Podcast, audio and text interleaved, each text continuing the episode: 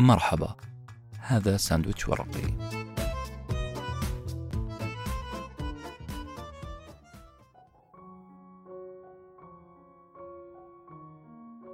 الحب هو أن تلتقي جذوركما وتتشابك. فلا يمكن تصور الفصل بينكما. هذا هو الحب الحقيقي.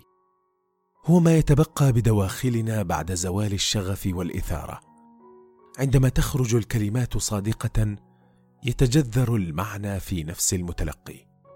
هذا ما حصل في رواية قدمت لنا فاترينة من علاقات الحب. نغرق في معظمها معتقدين أنها حب حقيقي ولكن الرواية ترمي لنا بحبل النجاة. حلقة اليوم هي طرف حبل النجاة وعنوانها هذا هو الحب من رواية كابتن كاروليس ماندولين.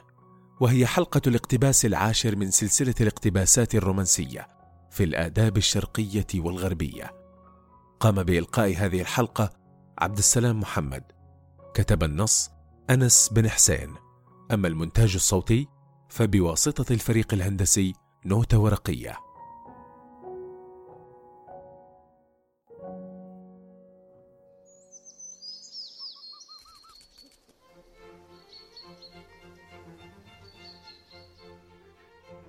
نغرق ونحن نقرأ عن دولة اليونان بالأصح تاريخها عن حضارتها وثقافتها عن فلاسفتها وولاياتها المشتتة وعن الإسكندر القائد القادم من مقدونيا الذي وحد هذا الشتات تحت سلطة مركزية واحدة.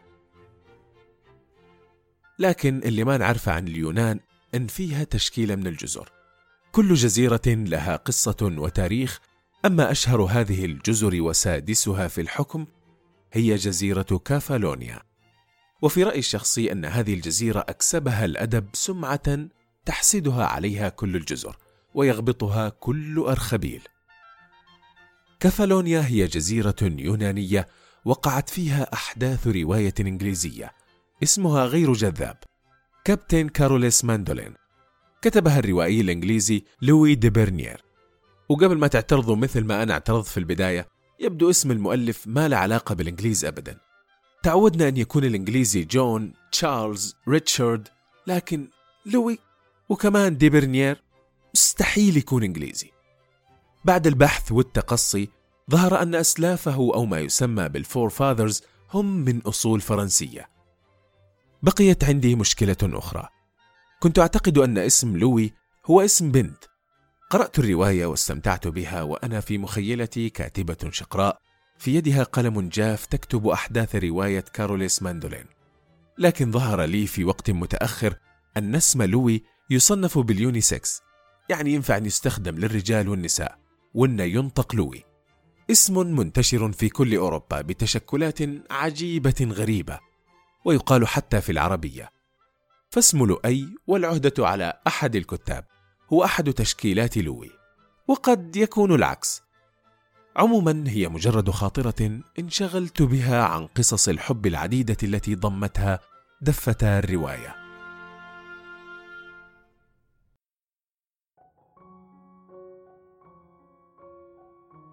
نعم نحن نتحدث عن قصة حب. فرواية Captain Corelli's Mandolin هي رومانسية أصلا وفصلا وكعادة مؤلفي الروايات الرومانسية صنع المؤلف لوي بيرنيير بطلين متحابين. الأول أنطونيو كوريلي جندي في الجيش الإيطالي الفاشي والمتحالف مع النازيين الألمان بالتحديد فيما يسمى بالحرب الإيطالية اليونانية أو غريكو إيطاليان وور أما البطلة فهي فتاة يونانية اسمها بلاجيا إلا أن الجميل في الرواية أن هناك بطلا ثالثا كان أقل الشخصيات ظهورا. هذا البطل هو والد بيلاجيا الدكتور لانيس الطبيب الأشهر في جزيرة كفالونيا اليونانية. كفالونيا تعيش حالة رخاء وأمن. مع هذا الرخاء عاشت بيلاجيا حالة حب مع شاب اسمه ماندراس. من النظرة الأولى لوصف علاقتهم ببعض ستقول الله يهنيهم على هذا الشعور بالحب على هذا الشغف الاشتياق والتوافق التام. لكن لاحظوا أننا قلنا أن بلاجيا عاشت حالة حب ولم نقل أنها أحبت فعلا. كانت تشعر بالحب والشغف مع ماندراس لكن دوام الحال من المحال. فالحرب اشتعلت وبدأ الإيطاليون والألمان في تهديد المنطقة. انطلق ماندراس مع باقي الرجال إلى ألبانيا لتنفيذ عمليات ضد الجيشين الفاشي والنازي وكأي محبة عاشقة كانت بلاجيا تبعث لحبيبها المسافر رسالة تلو الأخرى ولكن بلا رد من ماندراس يهبط الجيش الإيطالي في جزيرة كافالونيا فيستقبله الأهالي بالرفض والكره وأول أولئك الكارهين والرافضين كانت بلاجيا. بعد سنوات يعود ماندراس للوطن جريحا منهكا مرصعا بالإصابات. ننتظر كقراء أن نرى ابتهاجات وجه بلاجيا ننتظر أن نرى رقصاتها وزينتها لكن لا شيء من هذا حصل. كانت بلاجيا تشعر بشعور غير مريح أن فترة فراقها عن ماندراس غيرت شيئا فيها. فترة كانت كفيلة ليخفت حبها له. شيء ما أطفأ ذلك الشغف والحب. ببساطة شديدة بدأت تشعر بأنها لم تعد تحبه. لم تعد تحبه.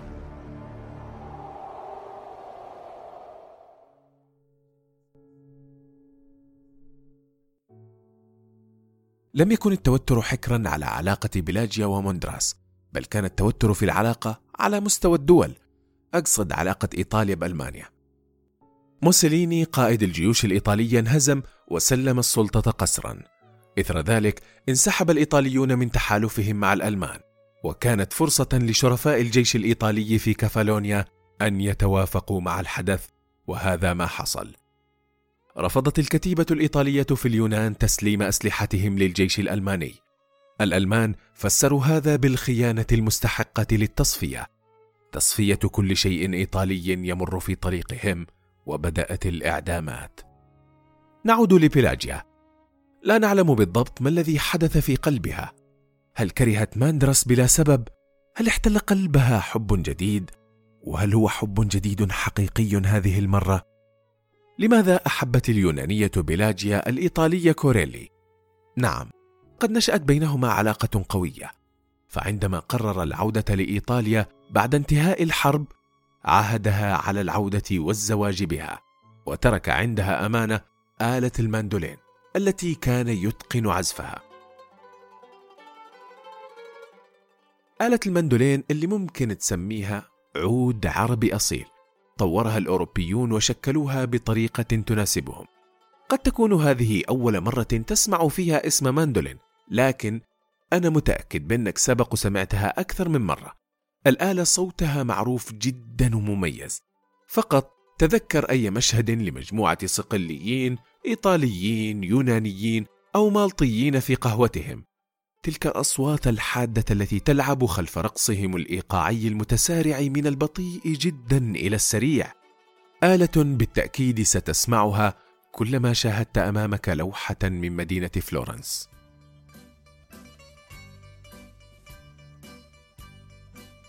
عند زيارتك لمدينة فلورنس الإيطالية أكيد حتدور على أبرز ما قيل عنها. مهد النهضة الأوروبية مسرحية تاجر البندقية لشكسبير القوارب التي تقطع المدينة الغارقة في المياه العمارة والتماثيل والميادين كتاب الأمير لميكافيلي وغيرها الكثير الكثير. المدينة ليست غارقة في نهر آرنو فقط بل غارقة في الحضارة والتراث. قد تلهيك كل هذه المغريات عن ملاحظة نادي سباق السيارات يديره رجل في التسعين من عمره رجل مليء بالشغف للسرعة والموسيقى اسمه آموس بامبالوني. لو جلست بجانبه وسألته عن ذكرياته فسيسرد لك أبرزها. سنة 1943 عندما شارك في حربه ضد الألمان دفاعا عن جزيرة كافالونيا اليونانية. وستكتشف من خلال قصته أن آموس هو البطل الحقيقي التي استلهمت منه رواية كابتن كوريلي. كان آموس أحد الناجين القلائل من العشرة آلاف جندي إيطالي المعدمين على يد النازين كل هذا انتقاما لانسحاب إيطاليا من الحرب. النقيب الإيطالي السابق آموس تحدث للصحافة عن قصته بصوت مبحوح منخفض. قد تعتقد أن سبب بحة الصوت هو العيار الناري النازي الذي أصاب رقبته أيام الحرب. ولكن بحة الحلق سببها عملية جراحية أجراها مؤخرا. الرواية تحولت لفيلم بطله نيكولاس كيج في دور كوريلي والإسبانية بينيلوبس كروز صاحبة دور بيلاجيا.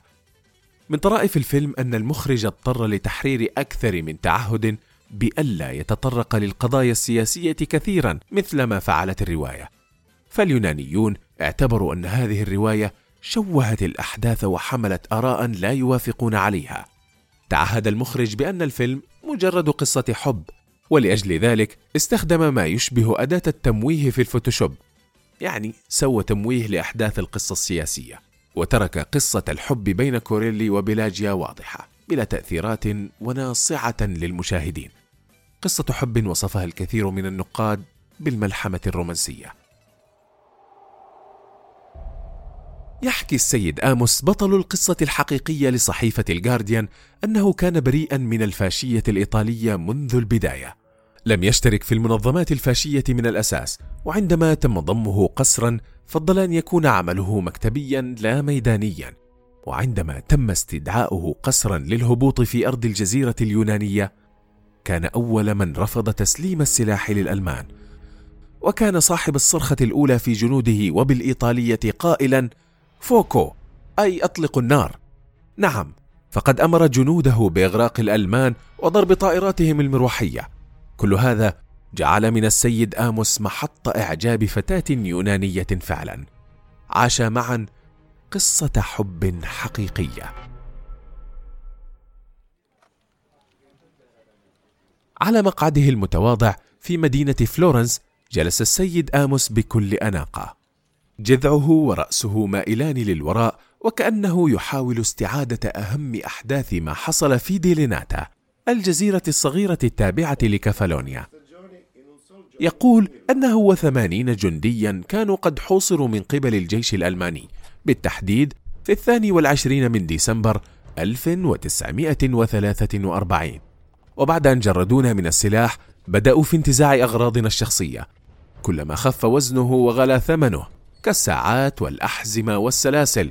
بعد سرقتهم لنا احتججت على النقيب الألماني المسؤول بأنه في عرفنا العسكري لا يجوز استلاب المقتنيات الشخصية للأسرى.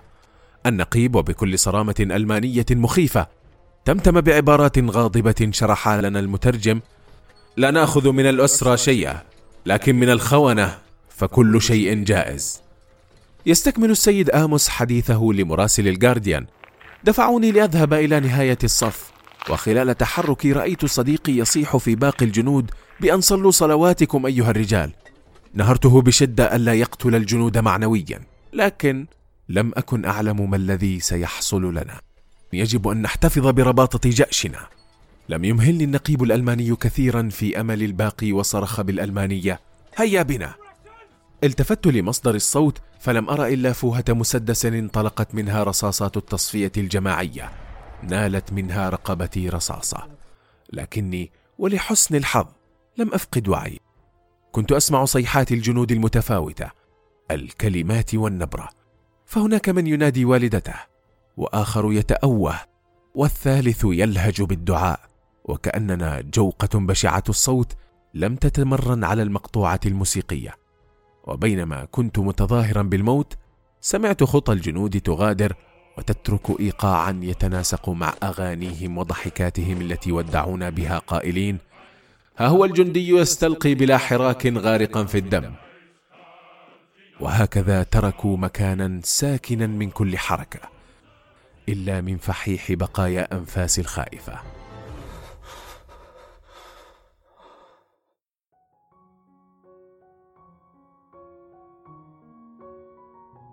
أليس من التجني أن نصف هذه الرواية بالرومانسية؟ أصر وأؤكد بأنها رواية عن الحب، بل عن أنواع وأشكال للحب. بدأت بالحب الواهم في بداية القصة بين بيلاجيا وماندرس، قصة حب الدكتور لانيس لابنته. أما الحب الذي حاولت القصة وضع هالة من القداسة حوله هو ما كان بين البطلين بيلاجيا وكوريلي. حب وصفه والد بيلاجيا بأنه الحب الذي يبقى بعد زوال الشغف. نقترب من اقتباسنا الأهم لهذا اليوم. بطل الاقتباس وقائله هو الطبيب والحكيم والد بيلاجيا الدكتور لانيس. لاحظ الوالد حيرة ابنته وسألها بتغاب واضح عن ما إذا كانت ستكون سعيدة في زواجها. التقمت بلاجيا الطعم وتحدثت عن علاقتها بماندرس. هنا أحكم الأب مصيدته وقال لا أتحدث عن ماندرس. ارتبكت بلاجيا وصمتت. أخذ الأب نفسا وأخذ وقته كاملا قبل أن ينطلق في كلامه الأكثر من رائع. عندما نقع في الحب فإننا نستسلم لجنون مؤقت. حب يثور كالزلزال ثم يهدأ. عندما يهدأ هذا الجنون فإن علينا أن نقرر قرارا مهما. هل سنعمل سويا كي تتمدد جذورنا في الأعماق وتتشابك في بعضها بطريقة ما. لا يمكن تصور كيف لها أن تتفكك. هذا ببساطة هو الحب الحقيقي. يكمل الدكتور لانيس ليس الحب كما يعتقد الناس بأنه أنفاس متسارعة وشهوة أو إثارة مستمرة. ليس وعدا بالحياة الشغوفة والإثارة الخالدة. ما نعتقده حبا هو شيء سهل على الجميع الحصول عليه لكن الحب نفسه شيء آخر. الحب هو ما يتبقى بدواخلنا بعد زوال الشغف والإثارة. عندما انطفأت جذوة الشغف في علاقتي ووالدتك اقتربت جذورنا من بعضنا البعض. نمت وتعمقت فتشابكت تحت الأرض ولم تعد قابلة للانفصال.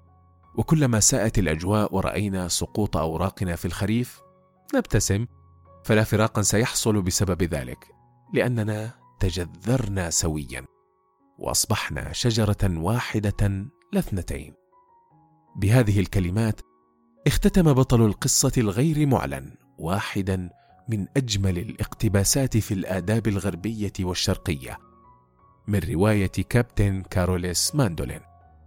في حفظ الله.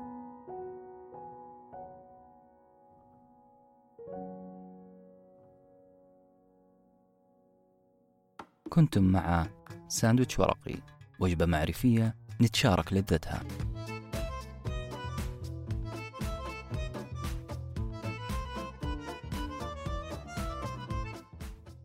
إن كانت عجبتك فكرة بودكاست اليوم بأن الحب جذور تتشابك فأكيد راح تعجبك فكرة البودكاست القادم. بأن الحب لا يتغير بتغير الشغف ولا الصور ولا الزمان ولا المكان. حينها نستطيع أن نؤكد بأن هذا الحب مستحيل أن يتحول إلى كره في يوم ما. هذا هو طبقكم الرئيسي في الحلقة القادمة. بعنوان حب بلا الضاد ليلة سعيدة.